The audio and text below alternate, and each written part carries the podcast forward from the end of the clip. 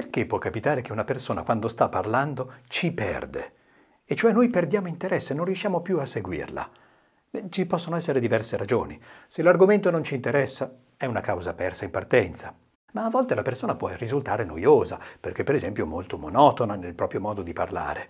Oppure per esempio alza troppo il volume della voce e allora risulta faticoso ascoltarla. Oppure potrebbe essere che ripete troppe volte i concetti. Oppure...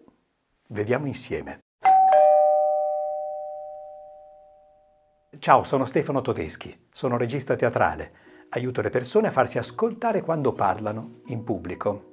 Vediamo quando una persona può risultare faticosa da seguire. Ci può aiutare il cinema.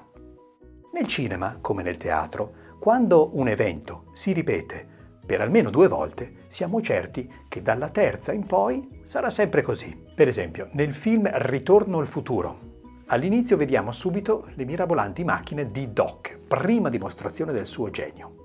Dopo diciotto minuti assistiamo all'incredibile esperimento della macchina del tempo, seconda dimostrazione del genio di Doc.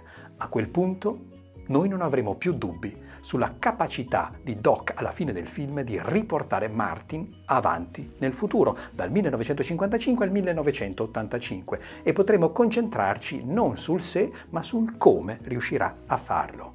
È una precisa legge della drammaturgia, la legge del non c'è due senza tre. Attenzione, questo è un preciso modo di pensare nella nostra quotidianità. Facciamo un esempio. Quattro giorni fa hai avuto difficoltà nell'avviare la tua auto, non è partita al primo colpo, la cosa non ti è piaciuta, ma nei due giorni successivi è andato tutto bene, si è avviata perfettamente al primo colpo. Non c'è due senza tre, quindi il problema è risolto. Tuttavia, oggi, ancora una volta, ha impiegato più tempo del solito ad avviarsi. Cominci a preoccuparti, non è che pensi di telefonare al meccanico.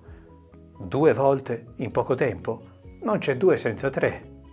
Quindi, per evitare di tramortire le persone con le parole, diamo poche informazioni, e per dimostrare un concetto, due esempi bastano. Del resto io ti ho dato solo due esempi. Ne servivano altri? E tu? Ti capita mai di sentire persone parlare e di riempirti di parole fino ad affaticarti? Scrivi qui sotto, commenta, leggo e rispondo sempre.